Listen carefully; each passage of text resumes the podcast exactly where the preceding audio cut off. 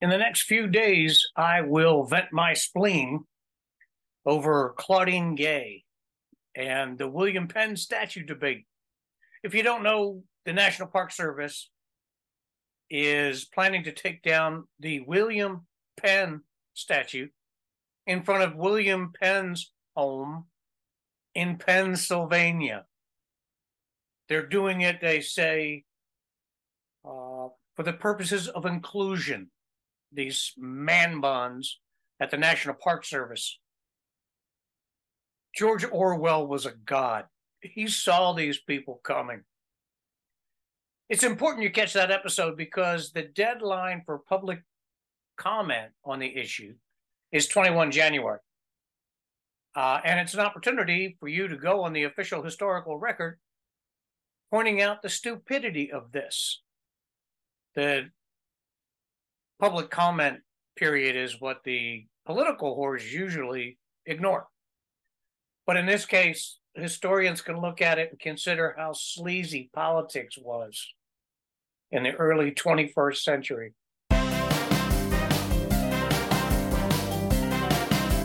Welcome to the Political Party Pooper Playbook. And if you thought all we did was sit around thinking up ways to poop on empty suit politicians, well, you'd be half right.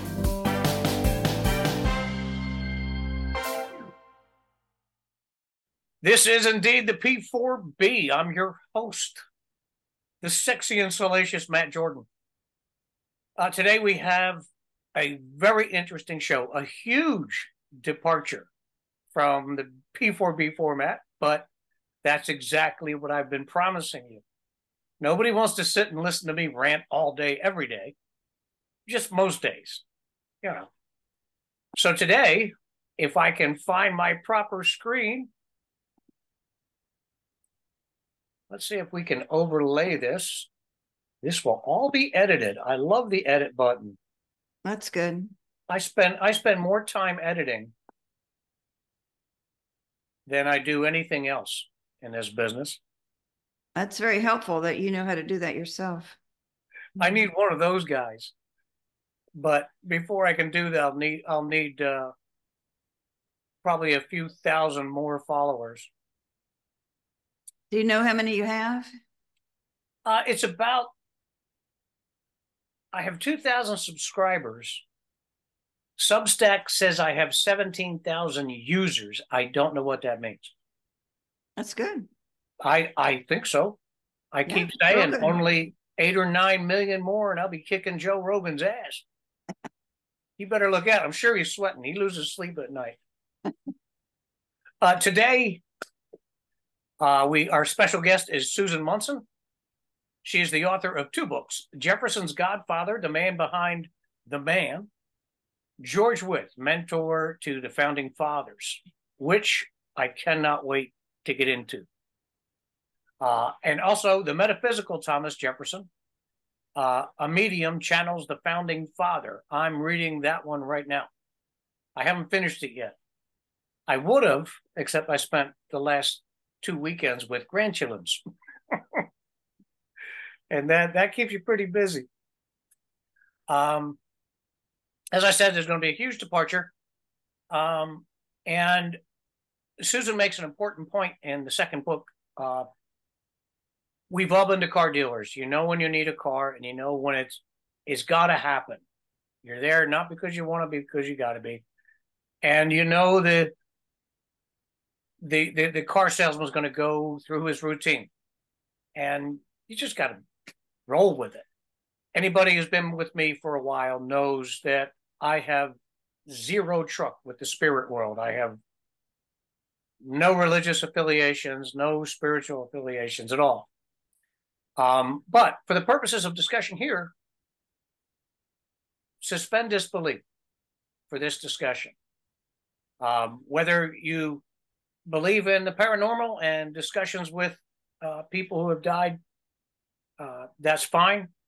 If not, and this seems to be an opinion, regardless of what vehicle was used for the opinion, that's just as good. That's why we're here.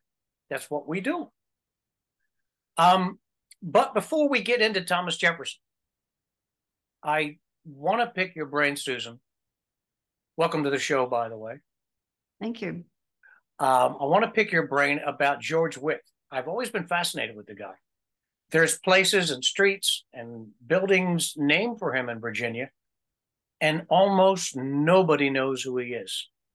I refer to him as the big giant brain of the revolution and the founding. But if you could give us some background, that would be great. Well, you're right. Uh, in his day, he was great. He was one of the most revered of the founding fathers. And there's still schools and uh, streets named for him from back in the day. But he's uh, sometimes called the forgotten founding father because he wasn't a general. He didn't lead a war. He did not run for national office. I suppose he could have been president if he wanted to be, but that he that was not part of his plan. Uh, he preferred to be a teacher and a judge. And at the time, national office wasn't as important to him as service in Virginia, which was the largest and most influential state in the nation. And um, so he had, um, I wanted to bring his legacy back to the 21st century because we're all concerned about ethics in government now, uh, regardless of your political affiliation. And um, we have the idea that our founding fathers um, were more principled as a group than some of the people in Washington now. And I happen to believe that that is true. And I uh, pretty much prove uh, who um, instilled a sense of ethics into the minds of 200 of America's first great leaders and that was George Wythe as America's first law professor. His former um, legal apprentice and uh, mentee, Thomas Jefferson, was instrumental in appointing him uh, to the College of William and Mary. They were they were completely revamping the college after the English professors left in a huff when independence was declared, and so it was a marvelous opportunity to have reform and new ideas and they wanted to reform the legal profession, which was in very low dispute then, much worse then than now, if you can imagine, but uh, because of poor training. And um, so George Wythe, as uh, he, he had 10 years there at the College of William and Mary.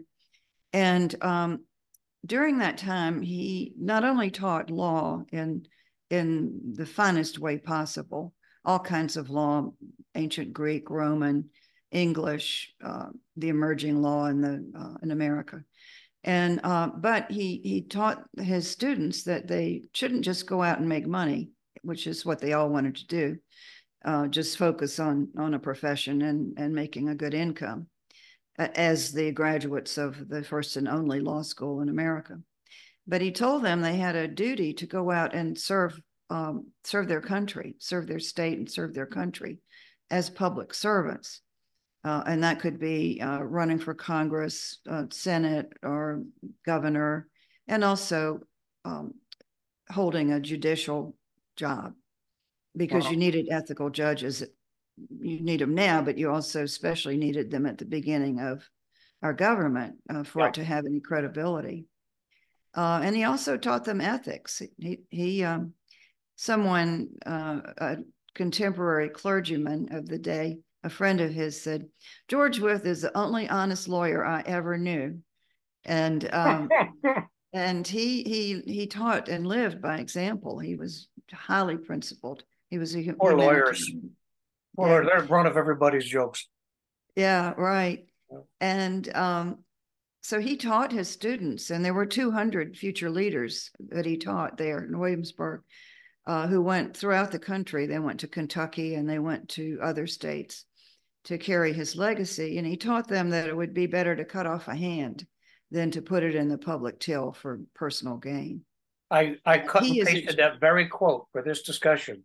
Yeah, he as a judge had been given some very rich bribes mm-hmm. um, by a quote Indian nabob who was used to bribing. And he returned the gifts uh, with a nice note, but it was like a little comeuppance note for yeah, yeah. assuming that he could be bribed. That that would be that would be the way he would be. He would it would be a classy put down. Yes, exactly. He had not, a not what you beautiful way of get from me. right.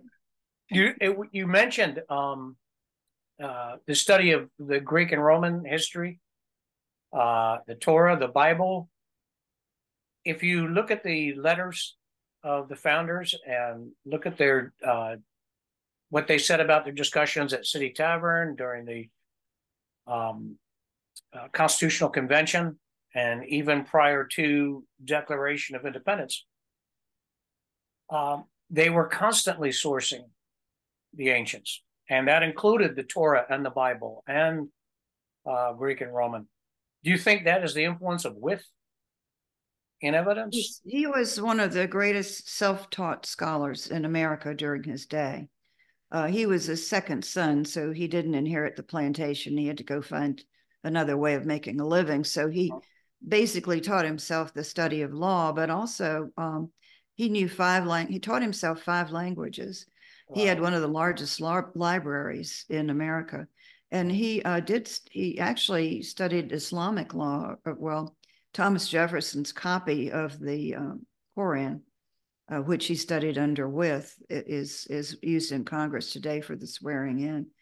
Um, so Wythe used. Um, um, we wouldn't have a, a, government in America right now, probably if it hadn't been for the example of uh, ancient Greek democracy and early uh, the early Roman Republic, because they um, they put the idea in motion that we didn't have to have a tyrant or a king or a queen or a dictator. You know, we could have some method of uh, self government, and that was a novel idea. Mm-hmm. And it was a novel idea at the time of the American Revolution. And um, our uh, aristocratic friends in England were certain that we would run amok without, you know, their um, superior uh, aristocratic control, king and parliament. Because uh, we I, I sometimes fear, and anybody who reads my writing is we're getting back to that. We're drifting very slowly back to, well, I, we've had an imperial presidency since Wilson, definitely since FDR. People go to the polls and listen to them talk. You'd think they were electing a god. That's right. They're just electing the boss of the executive branch. Mm-hmm. He should be the least important politician in your life. Your mayor should get gas trying to take care of all your troubles. That's right. You know, then your state reps, your governor, you know, the yeah. reps you sent to Washington. And then the president should be, oh yeah, that guy. Yeah, he's he's running the executive. Uh, and yet We've we've well, it started very early. Yeah, it started very early with John Adams. Um, now, Washington, of course, was the general and the role model for everybody. But when John Adams came in, he had been in the courts of Europe, and uh, he wanted all of the people who were around the White House to be in these costumes. you know, yeah. and he really did want to be treated like a king. I think you know he had a he had a weak ego but a strong ego at the same time and um and also he he uh, I, am an admirer of john adams by the way but he did have his faults. And uh, he did want to squash any criticism of the chief executive. Just as in in europe they squash any criticism of the king or queen. Yeah unlike washington and jefferson he pretty much you could call him a career politician. He was either in law or politics mm-hmm. his whole life where repeatedly Jefferson and Washington tried to retreat from politics. And That's if you right. look at their writing and their bi- biographies, there were times they would just get home and just right. start to decompress and feel good about things and, and spend their time on the farms. And they get called back to service. They get people haranguing them. When are you going to run? We need you to if not run, at least come up here and and politic on our behalf. You know, give us your endorsements. And they were torn by that. They were. It was, it was easy to uh, for for the uh, uh, the nabobs, as you said, to make them feel bad for not not coming. You know, getting back in the fight. Uh, Jefferson spent before one election. I think he spent five or six months just telling people to go away you know, and he finally went back and That's when he actually ran for office. Um, and and that's that's another part of of of Wythe and Jefferson and all these guys. This system was set up so that you would do your time, go serve a term or two as a congressman, as, as a senator, or as a chief executive, and then you would go home. You would leave town, let it let the the next generation take over. But we've gotten away from that too. That's right. Well, Um, Jefferson uh, faced a tremendous financial penalty for being away from his farm. It suffered, and he died a poor man as a result of his public service Right. and some other things, bad loans and some other reasons. Yeah, he did have um he was quite a spender. he was That too. he carried a great deal of debt, so it didn't help. But when when your means of income falls as sharply as his plantation work did, yeah, the, the between the debt and the trying to rebuild, uh, he was he was selling nails from Monticello, taking certain parts of the building apart and selling Yeah. off the materials because he was in such dire straits at one point. Yeah, it was pretty sad. He had to sell his library. It was sad. But there were a lot of factors in, in that. Um, Yeah. As you alluded to, the weather, poor crops, bad loans to friends, assuming, assuming the debt of his father-in-law. Um, so. Yeah, that was wow. When I read that the first time, I was like, man, who among us would actually do that? I don't know if I Right. could do it. You know, No, just say let the farm go to hell. I'm I can't do that.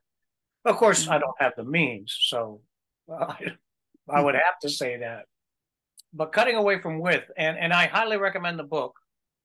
Let me go back to the title again. Uh, Jefferson's Godfather, the man behind the man. You definitely should get that. It's on Amazon. There are links in the uh, in the text below the the video line.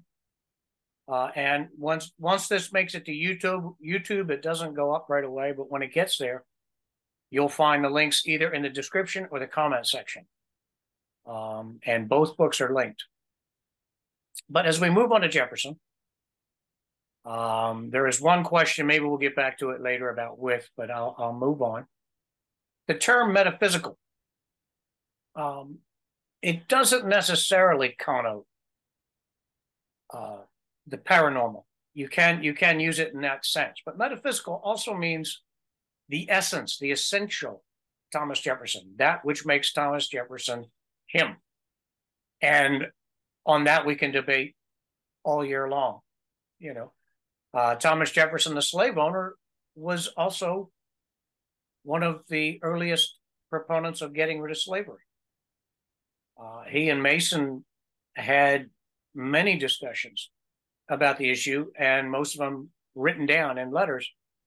And Mason said, This is our ticket to hell, man. If we don't figure this out, we're going to hell for this. yeah, You can't justify it. And they both believed that slavery would have died its own death economically, and it was actually happening just prior to the Civil War. Um, people were realizing slavery is way more expensive than sharecropping. Um, and they were already, in some cases, parceling off land to the their slaves. They would free them, parcel them land, and they'd work together to to make money. Um, but we hadn't learned it by the Civil War, and Jeff- Jefferson didn't couldn't visualize that day. Uh, so that was that was one of the things that are conflicting about Thomas Jefferson. One of my biggest complaints. I don't know if you've read any of my stuff on the Substack. Uh, I'm pretty brash. when I lost my glasses today, there was a tiny bit of cursing, just the tiniest bit. I'm with you. Pardon me? I'm with you. Yeah. So when when I go off on DC, I go off and my biggest criticism among the million is ethics.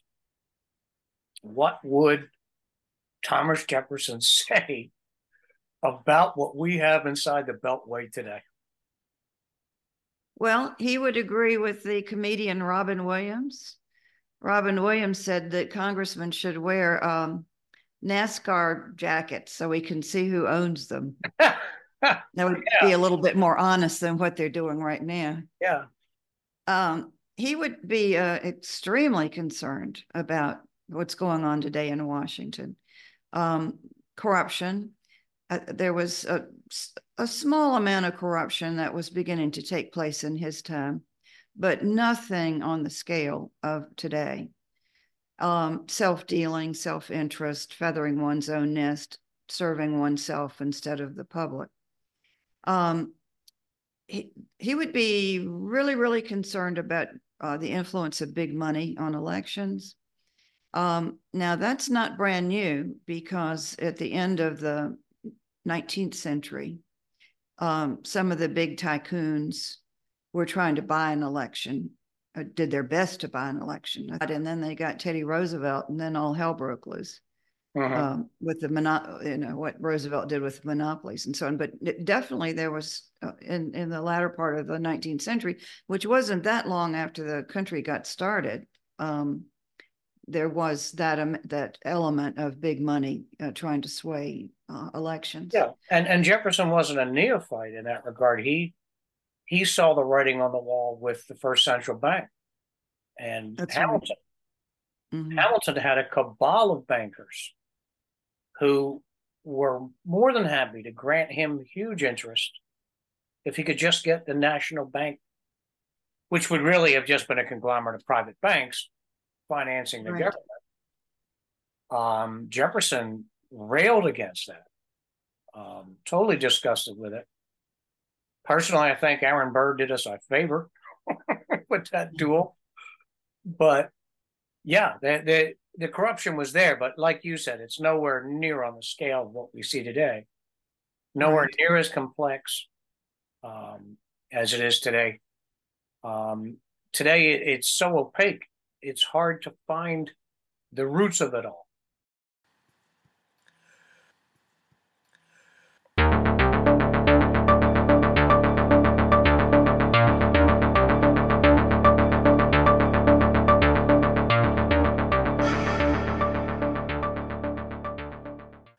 I've always said that I could write full time and I'd be willing to do it for free. Well, I'm full time and I'm doing it for free. it doesn't feel as purely good as I thought it might. It is a labor of love, I promise. But I wouldn't mind picking up a few shekels and yen, you know, a little beer money. So, keep me motivated. There are two ways you can support the P4B directly. One is by visiting Po River, where you can find P4B gear and all kinds of other cool stuff. The other way is by smashing the button provided just above the final segment. To be sure, not everyone can afford to support a podcast. If you would be kind enough to hit the share button whenever you visit, that too would go a long way in supporting my work. But really, you know, beer money. Surely you can't be serious. I am serious. And don't call me Shirley. Right. Another thing that he would be concerned about, and this is related to corruption uh, at all levels of government, uh, the local level included, um, is the um, is freedom of the press, and of course that is an, embedded in our uh, Constitution. But um, I think Jefferson would be very, very concerned about the erosion of uh, the the press, the print media. Um, we used to have many more investigative reporters uh, rooting out, you know, malfeasance at the local, state, national level. But because of cutbacks, um, particularly in the print media, uh, you have fewer of those now reporting on government. And Yeah, well, there, was, there was a time where a reporter's job was investigating reporter. You you find the facts wherever they lead, and then you report it. Now it just seems they're stenographers for the whatever party they favor. Well, and bias in the media. Um, what happened in the 20th, there was bias in the media in Jefferson's time, and he contributed to it, you know, to get elected. but basically, I think their hope was that, that the mass media would, would try to present things as truthfully as possible. And then if you're campaigning, of course, you do what you do, but at least when news is presented, it should be presented in the most balanced and even way possible. Now, another uh, tragedy, and it's related to the freedom of the press, is that during the 20th century, schools of journalism popped up all over the United States. And it was really cool to major in journalism. I remember that time uh, because you thought you could probably get a job at a newspaper, maybe a decent job. You wouldn't get rich, but you know, it'd be rewarding. And in the schools of journalism, they were taught to be objective. And I remember um, I had a job, PR job under an old, old newspaper guy. And uh, he would correct me when I had the slightest bit of bias. And I remember uh, this was at a university, and I called one of the professors an expert in something. And he said, No, we don't say expert, we say specialist. Right. Fine line. But that just shows you how precise they wanted to be about being objective. Right. They That they used to Lost. they used to fact check stories to death. Yes, And there were times I'm sure where they had really good stories yes, that really should have been reported, but when you did the fact checking, you couldn't pull enough together, so the story goes away. right. Um, And so on broadcast, right. So when you see, um, and and I think we have pretty good TV stations, fairly objective TV stations here in Richmond, as far as I can tell. But you know, I don't know how many of those reporters have actually gone to journalism school. Right. You know, and of course they dress up the females like they're going to a cocktail party, so the men will look at them.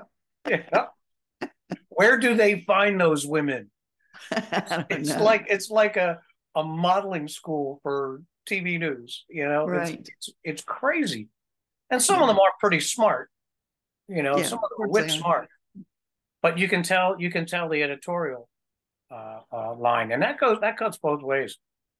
Yeah, I can find, I can hear something on CNN or Fox. right. Hearing it from either one, whether the, the point is liberal or conservative, does not make it untrue. The problem is both outlets and all the emerging outlets today have done so much damage to their own credibility. And I think that comes to a point I was going to ask you about both men. And that is the dumbing down of America. Um, I, I've, I've said a couple times if, if you read something written by the average literate American in the Civil War era or the Revolutionary War era and compare it for content and quality to the average literate person's writing today, it's deplorable how we look by comparison. What would either of the both of these guys thought of that reality today? Well, our founding fathers were truly educated people, and they didn't leave it behind in college. Um, they were uh, uh, constant learners. They loved having large libraries. They loved ordering books from England and Europe, and they loved discussing ideas. And they all were steeped in the Enlightenment philosophy of uh, John Locke. And um, not only the ancient thinkers, Plato, Aristotle, and those, uh, and um, the commentators on what good government should be. Yeah, yeah. But, um, you know, the the later philosophers, particularly John Locke, who's who influenced um, the Declaration of Independence and tremendously. Mhm. Um, and so, of course, they didn't have cell phones, they didn't have radio, they didn't have TV.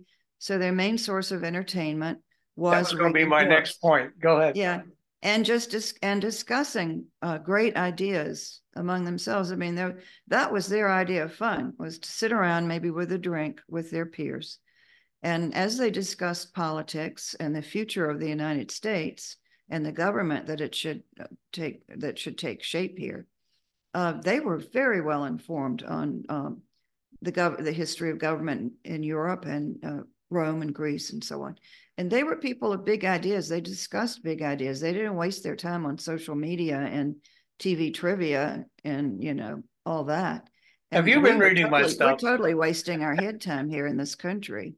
Uh, Have, have you been reading my stuff? Because I, I, I say that all the time. This. The combined knowledge of the universe is right here, yes, but we use one billionth of it.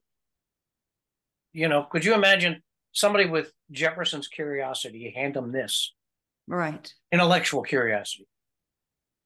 We seek out that which gives us our confirmation bias True. and reblast it to the world. And that's how we use this thing. Right. And each year we get dumber and dumber and dumber. I said this goes, it started with radio. The acquisition of knowledge became too easy. The acquisition of information, not knowledge, became too easy on the radio. Uh, then it was TV. Then it was the electronics. And when you don't challenge yourself in an endeavor, you don't get stronger. If you don't challenge yourself intellectually, you don't get smarter. You get dumber. Right. And I feel like I feel like that's what we've done to ourselves. We have. It's a combination of of laziness and and self-interest. Mhm. Um, total interest in self. What are people, especially social media? What's my girlfriend thinking about me that I'm wearing today or seeing today? Yeah. yeah. Um, very, very self-interested. Um, and um, and that's not a good way to be. You know, we need to be outward, outwardly thinking and Mhm. um, outwardly motivated people. Yeah, Now, the, yeah. the printing, the internet is just like the printing press. There's bad stuff that comes off the printing press, but there's a lot of wonderful stuff as well. Like the P4B. Obviously, you need to be a critical thinker and you need Yeah. to choose the, the better part of that. I myself, I'm on online a lot, but I'm online to learn. I'm online to learn history. I'm online to learn from spiritual people who I think, um, you know, have a lot to say.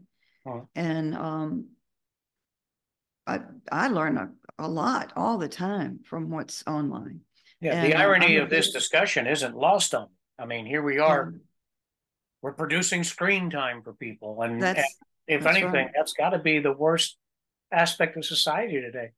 I just hope people take discussions like this and use it as a, a, a springboard for information to learn about George Washington, learn about Thomas Jefferson and the way they thought and the things they did.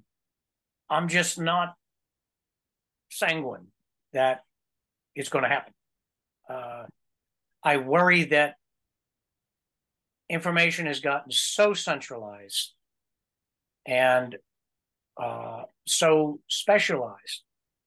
Certainly, people get their law degree using their computers, and and that's fine. That's great. But reading for reading's sake, learning for learning's sake, I don't think it's done anymore. I don't know if we'll ever get another George Wythe. I just don't know. I-. I, I worry. It is, it is a concern. It is a concern. We, we have more information today than we ever had before, but we're less well informed than we've ever been in, been before. Mhm. Uh, and you're right about the bias. Um, there was a commentator that I used to listen to uh, back in the day. It was very popular. Won't mention any names, but um, I realized that he was only one-sided. He he could only see the good in anybody in what anybody in his party was doing. He could only see the bad in what the other party people were doing. And even though he was very intelligent, that's not intellectually honest. Um, occasionally, the Republicans will get something right. Occasionally, the Democrats will get something right. They'll get things wrong on both sides. You need a happy balance where you're looking as objectively as possible on a bill, no matter who put the bill forward. Um, does it have merit? You know, is it good for the people? Uh, but right now, a lot of really good bills are being squashed. I, I think maybe, you know, that addressing the immigration problem is, a- is a good example. uh, there should be new legislation on that. But they're so afraid of giving the other party credit or blame for that terrible problem that we have. Nothing is being done and Both sides of the Congress is the argument have every, every reason to not address it. The fact is, the, the law is the law. The laws are on the books. And people are saying we can't follow the law because it's broken. Well, that's not an option. Until you create the winning argument to get a new law and get it passed and get it signed by the president, then you can do something different. But right now, they're just saying, no, the laws are broken, so we got to let them come across the border by the millions. And Right. asylum. Uh, anybody who's not from Mexico hits our southern border claiming asylum, and that's it's just not legitimate. yeah, Mexico is a also- treaty nation, and and when you arrive in Mexico from wherever seeking asylum, your journey ends right there. Yeah. You're over. right. We're Well, abusing system. Obviously, yeah. Yeah. Obviously, the law need, needs to be rewritten. Hmm. But it's not going to be because um, one side wants to blame the other and use it as an election um, tool. And um, and they just don't get anywhere, you know, they blame it on somebody else, but it clearly is Congress that should be changing this. Yeah, yeah, and they're they're not being held responsible. Anybody. Yeah, you were talking about the party bias. People think I'm biased because I come from a a libertarian or a conservative bent. But when I talk about politics, I I ding everybody because they're all of the same stripe now. You have Democrat and Democrat light, or Republican and Republican light. You don't have people representing their states as they should. We need to repeal the 17th Amendment and and, and pursuing an ethical approach to the job in Washington. Right, And when I criticize Washington, that's that's what I'm criticizing. I may pick somebody of the left wing stripe to slap pretty hard, or you know, but I'll go I'll go as hard on McConnell as I will on Pelosi, because to me they're both they are both birds of an identical feather, identical. Um, but I, I don't want to get too carried away with that. yeah. Well, Um, I think, yeah, also talking about corruption. Yeah. You know, the worst example was that congressman, recent example, public example, was that congressman from New York. I forget his name. Anyway, a foreign power, I think it was a some uh, Arab power, was giving him gold bars, gold bars of gold for influence peddling. Oh, that was um, that was Menendez, New Jersey. Menendez, right? Yeah, right, and that's right. his, that's his third trip to the carpet, and they still haven't done anything with him. I know because they know, need need his party vote. Right, exactly correct. When when he's leaning uh, uh, a little independent or leaning toward the Republicans, the Republicans get real quiet about it. And of course, when they needed Obamacare and they needed that one more vote, his second offense got brushed under the rug. They say they're going to take care of it now, but I don't believe it. I don't see any evidence that he's going to suffer any consequences. Uh, he was also Well- a friend of Epstein. Oh, my goodness. Well, and then there's more subtle forms of bribery, such as we have seen uh, with a Supreme Court justice uh, with some questionable behavior there. Um, wealthy influences along ideological lines. Yeah, yeah. Um, so uh, the politicians need to be really careful about those things. You know, people want your friendship, but they want something in return. Don't think that they're your real friends, honey. They're not. Always, yes. There's always quid pro quo. Vanguard does not give money to uh, Nikki Nikki Haley out of the goodness of their heart. Right. That's an ambitious, ruthless bank, and they will have expectations on the other end. yes. Um, you said politicians have to be careful, and you're right. Sadly, we're not living in a time where politicians need to be careful in that regard. because so many people look critically. As as a matter of fact, one of my questions that I have up on the board is about critical thinking, and Thomas Jefferson specifically. Uh, a lack of critical thinking. What would you tell voters today? What would Thomas Jefferson tell voters today to be better voters? He would say that the one thing he craves for this country is is critical thinking. Um, make an effort to be informed. We're very, very lazy people. Uh, a lot of people uh, vote just for what they get from their friends on social media. Uh-huh. You know, they don't dig and dig uh, into the person's past voting record or what that person might do in office. And um, well, let's take the um, abortion question. I'm not coming down on either side of that. I am saying that it was a stealth movement by the uh, the um, um, anti-abortion people who figured out the system. They showed up at Republican precinct meetings, and other people didn't, and they didn't know what was going on until it all happened in these states. You know, where whoa, what happened to that right? Right. Uh, well, what happened? I don't know. What happened? Well, you voted these people in, but you had no idea what they stood for. That is correct. We we deserve what we get. There's Yeah. going to be, um, and and I invite you when when you are free to to browse the Substack and look at what I talk about with regard to the immediate future, with demographic decline, the decline in trade and production uh, internationally. There's some tough times ahead. And we can cruise through them because we are in a great situation compared to the rest of the world. We can cruise through these tough times, but we likely won't because we have not put the right people in responsible positions to actually deal with the problem. The people we've put in position in both parties are, by and large, dedicated to uh, enriching themselves as a result of these times ahead. And Matt and Suzanne are like, they can go to hell. They, the, the, the politicians do not care about us. And and, and again, it's it's like uh, what I said about uh, the the acquisition of knowledge. I I don't feel um, upbeat about the possibilities as I look ahead in terms of people Right. informing themselves. I get, oh, you know, I'm in the public eye, or I'm busy, or I got little league. Good, all good excuses. None of them carry water. Yeah.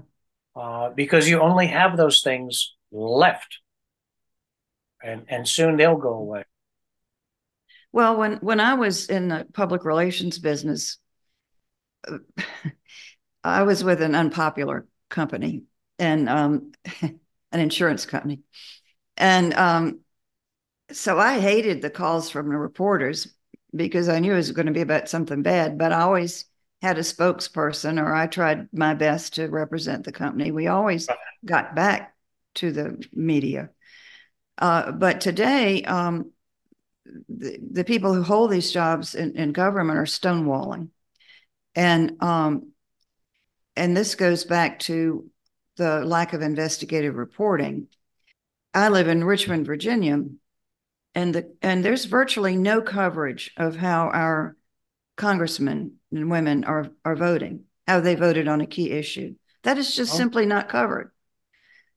I don't know why. I mean, it's not like it's dull. You can That, make that that, should that should be a running scorecard, like right, the old news with the Vietnam body counts every night. right. Every so night they should dedicate a, a a story of what did your representative do today. Right, exactly. And um, in the old days, we used to joke, you know, your worst day would be when the crew of 60 Minutes was on your doorstep because, Right. but 60 Minutes is just one of the few remaining outlets yet that is that does investigative reporting. And the Congress people are, are virtually unquestioned. Uh, they could do anything short of like shooting somebody on Fifth Avenue. Um, and it would not be covered. Well. And you're gonna, you're gonna have some malfeasance there as a Oh, yeah, and, and when, when the young Turks show up, they, they get elected telling their, their constituents, when I get there, man, I'm gonna change it. Of course. And then they get there, and during that first week indoctrination, while they're learning parliamentary rule and all that stuff, it's made perfectly clear you start firing off about your passions and you're leaving in two years. right. You're not coming back, and you're not getting a committee, and you're not getting funding. So it's it's buck the entire system or fall in line on day one. Yeah. It's possible that, that things could be better in another twenty years or so. Now, what Thomas Jefferson would ask for uh, would be a new revolution. He loved revolutions. And, um, but he would say not of the bloody sort, that we need a, a, a revolution of integrity. And, um, so if we asked him today, uh, well, what would you do as president? He'd probably say, well, I couldn't be president today because I wouldn't have that many people following me, and somebody has to have a, a sufficient number of followers to get elected. He would say, well, maybe I'd start in Congress and I would try to um, have a, a circle of integrity, a circle of people who were there to serve the public and not themselves. And then over a period of time, maybe that circle would enlarge enough so that we would have some influence and really get something good done for the country. But until that circle of integrity forms and enlarges, we're going to be stuck with what we have. Yeah, I I wonder if we haven't gone so far that we wouldn't go back to old school Jefferson and consider what he said about the blood of tyrants. what of tyrants and patriots needs to be spilled. He also said it's a really good thing when the government the governed the, the the governors fear the governed. Um, that's a healthy fear. And these people haven't been afraid of us in 70 years. Uh, they've got the system down. And I don't, I don't think, uh, I don't know uh, if we could ever get it back without something radical. I don't know. Not that I know of any generals that are out there who are ready to lead the charge. Uh, I don't think we have any of them anymore either. Uh, Well, somebody- then we just have a military dict- dictatorship and we'd be just like the banana republics to the south. That's the one thing that, We've had three Um, opportunities to have that, and the men who could have led it handed handed their sword to Congress. In two cases, on purpose. I mean, in in in actuality, handed their sword to Congress. One was Washington, and one was Grant. Grant could have taken Washington the, the day the war ended, and it would have been, you know, hail hail Caesar at that point. But he knew it wasn't necessary. Um, and uh, just just for lack of a of an alternative, I wouldn't know what to think, other than to just keep doing what we're doing, keep plugging away, keep trying to tell people this is this is the way it should be. This is the way we think it should be. You know, Yeah. you give me your ideas too. Well, I, I talk to my congressman. Um, I, I send him little messages from time to time Mhm. and uh, expect a reply. Please don't send me a form letter. I want a specific re- reply to this. I always say that, and I get the form letter anyway. You get the form letter, I know. Yeah, yeah. Uh, But I, but I, I, I live in a district that could go either way. So when I say, you know, the independent voters have some concerns about this in your new district, then I, I, I do know that some of my messages Yeah. get through. yeah. But if get, you're in, I get better reaction on Facebook. Mhm. when I when I troll them and they're out there touting, you know, today I went to the Fishermen's Association meeting and it was awesome. The people were great. I'll say, great. What are you doing about ESG? You know, what are you doing about the, the stuff we're teaching our kids? I'll put it right in the comments, and that that gets me more reaction actually than writing them. Although I I do encourage writing Yeah, your congressman and your senator. I met Warner, the original Warner, not the one we have now. right. Um, and I had an issue that I needed to speak to him about. And I got to his office, and he was there. We had an appointment, and he's banging it. I couldn't hear what he was saying, but I knew there was ill will going on inside that office. I turned to his secretary, and I said, "What is going on?" And she said, "He's getting a divorce. It's just been decided Oh, today. He's getting a divorce." That was with Elizabeth Taylor. yes. And I thought, oh man, I picked the wrong week to quit amphetamines. That's right. That's right. it turned out he was he was great. He was able to he was able to flush the personal and sit down, had a good meeting. And uh, we were talking very much as, in along the lines of what you and I are talking about right now after we dealt with the other matter. And I said, What what is your biggest challenge as a senator? He said, Nobody talks to me. He said, Everybody's heard the phrase, write your congressman, write your senator. He said, Nobody does. He said, I'm supposed to be considering a bill for my constituents, and I have no idea what my constituents think. You know, Right. they'll they'll call with a complaint about the local dog catcher, but they won't call with a, a concern about the legislation we're considering right now. He said that would be terrific. So he Yes. told always tell people, write your congressman. You know, do it. Well, it's a lot easier now. Um, I get in touch with mine not through a, a the U.S. mail, but you know, online. Mhm. Sent. It's it's easy to get in touch with your congressman. It's no no trouble. You can do it in you know three minutes. Uh, Yeah. But people don't. You know, there's a lot of people don't even know who their congressperson is. I have been directory amazed. For that reason, yeah. Some college graduates that I know. Yeah. Oh, uh-uh, is are we in his district now? Oh, I didn't know that. Yeah. Yeah. Oh, And, girl. I'm I'm I'm a bad offender in that regard too. I mean, I I pay attention to national politics because um I do broad sweep and trend spotting and history, and that's the part that most people know.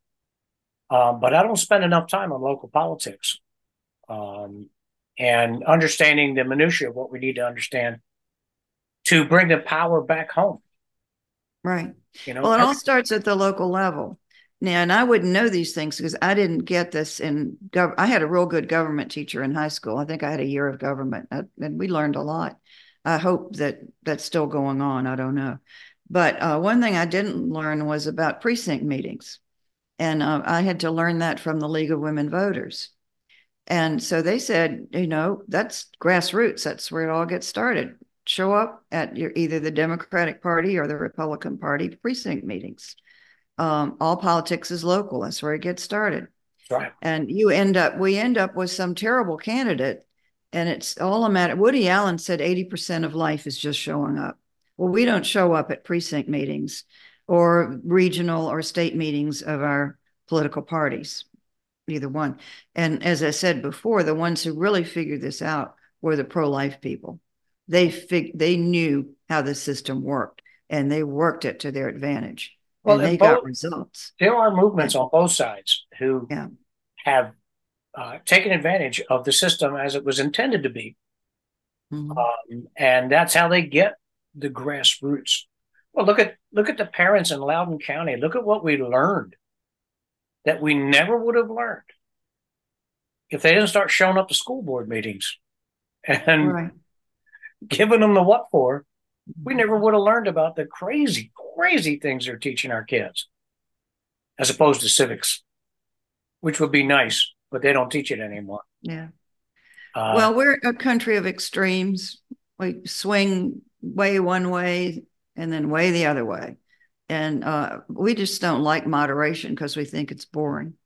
hmm, But um, we we do need more centrists. We need people who will see both sides of a question and try to come down on, on do the right thing. yeah, I I will. Uh, I've been tracking the time for you. I don't want to. I don't want to keep you overly long, and I I also have to be able to edit this mess when I'm done. Get rid of all my verbal pauses, of which you have none. I hate that about myself. When I when I interview people, their stuff just runs uncut the whole time. Ron Corey is notorious for that, and my side gets chopped in in little pieces because of my silly delivery. Um, but I will ask you two more subjects uh, near and dear to my heart, as you can see behind me. Um, Jefferson's point about the misuse of the military, foreign wars or not. Well, he said that the our military was set up to protect our own shores.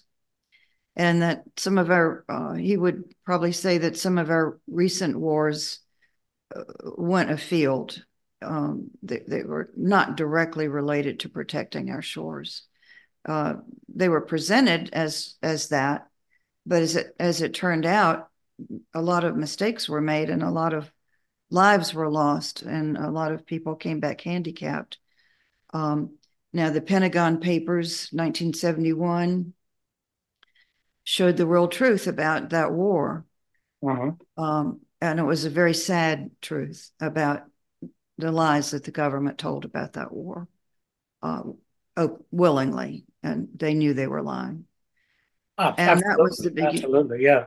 That was the beginning of, um, uh, part of the beginning of uh, the demoralization of people uh, in terms of viewing their government as um, as a benign parent, for example. Right. I, my view on modern warfare, post World War II, from Korea till now, we have wasted 120,000 lives.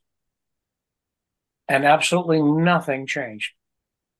Those that we were we were there to conquer remained in power and we walked away from Korea to Afghanistan, except for Grenada. Huh, that was easy. You know, Grenada, we won. Yeah, right. Two whole days. Uh, but the rest have been an absolute mess. They all fall into line with what you just said. And I do believe Jefferson would say that. I do believe he would look at the military situation today and what has been for the past 70 years. Right. Another thing he would say um, that we've all known about the small towns that were uh, that had a military installation nearby, that uh, where uh, it was practical and uh, cost saving to shut down that installation. But it was no longer serving a military purpose; it was serving an economic person pur- pers- purpose. Excuse me, Oh. and um, it, it became an employer as opposed to a, a force for protecting our shores. Uh, these, a lot of these bases were obsolete. Right. And so it became political, you know, then the people called their congressman, you can't shut down the base in my town, town will die. Well, yeah, yeah, take everybody else's base. right, Kill, kill, kill Ivan's goat. Did you ever hear that Right. story? An economist that that kill Ivan. Um, Ivan and and and Sasha have goats. They're goat farmers next door to each other, and every morning they kick their goats and yell at their goats and try to get milk from their goats, and they're angry all the time because they don't get enough. And then one day, um, Sasha realizes, uh, yeah, or Ivan realizes that if I'm nice to the goat, I get more milk. And I'll cut the story short, but except to say that he gets very successful by being nice to his goat. But Sasha continues to be rotten. And one day, a genie that in Eastern culture that would be an angel appears and asks Sasha if you could have one thing, what would it be? And he said, "Kill Ivan's goat." You know, Oh, instead of saying instead of saying make me successful like Ivan. Exactly. Exactly. Well, Yeah. that's the thinking of a lot of people on this planet today. Yeah, yeah, and that that goes with base closings and and I want the mill. I want that dollar in my district versus their district. Right. Um, the decisions need to be made militarily. We have to become colder in our decision making. Yes. It can't be well. How do we divvy up the making of an Abrams tank? Right. It has to start being how do we make an Abrams tank most efficiently?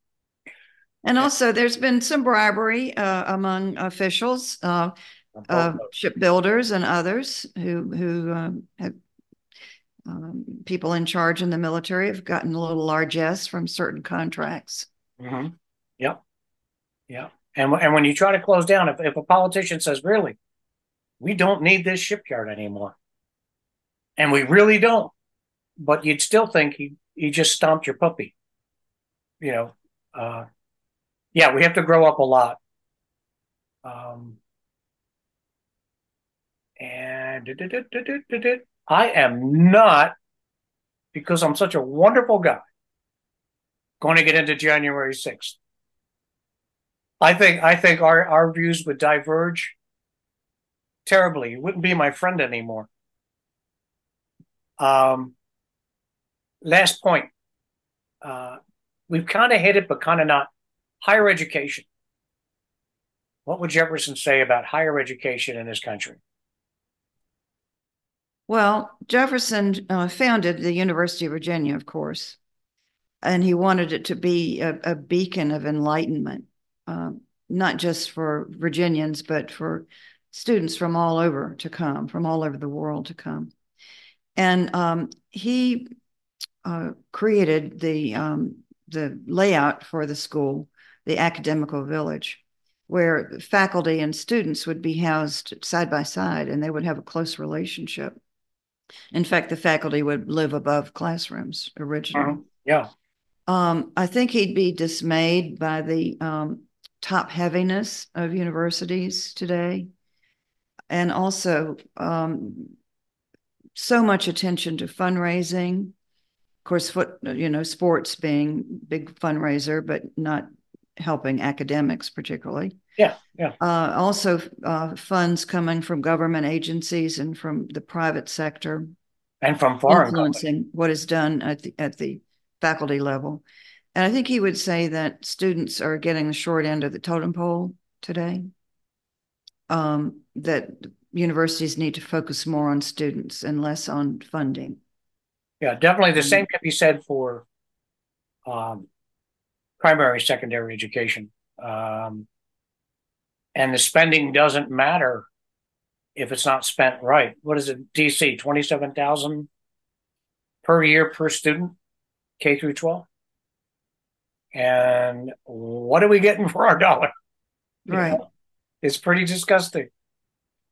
Well, I'll tell you, it's been a great conversation. I would like in the future to bring you back specifically about Wythe.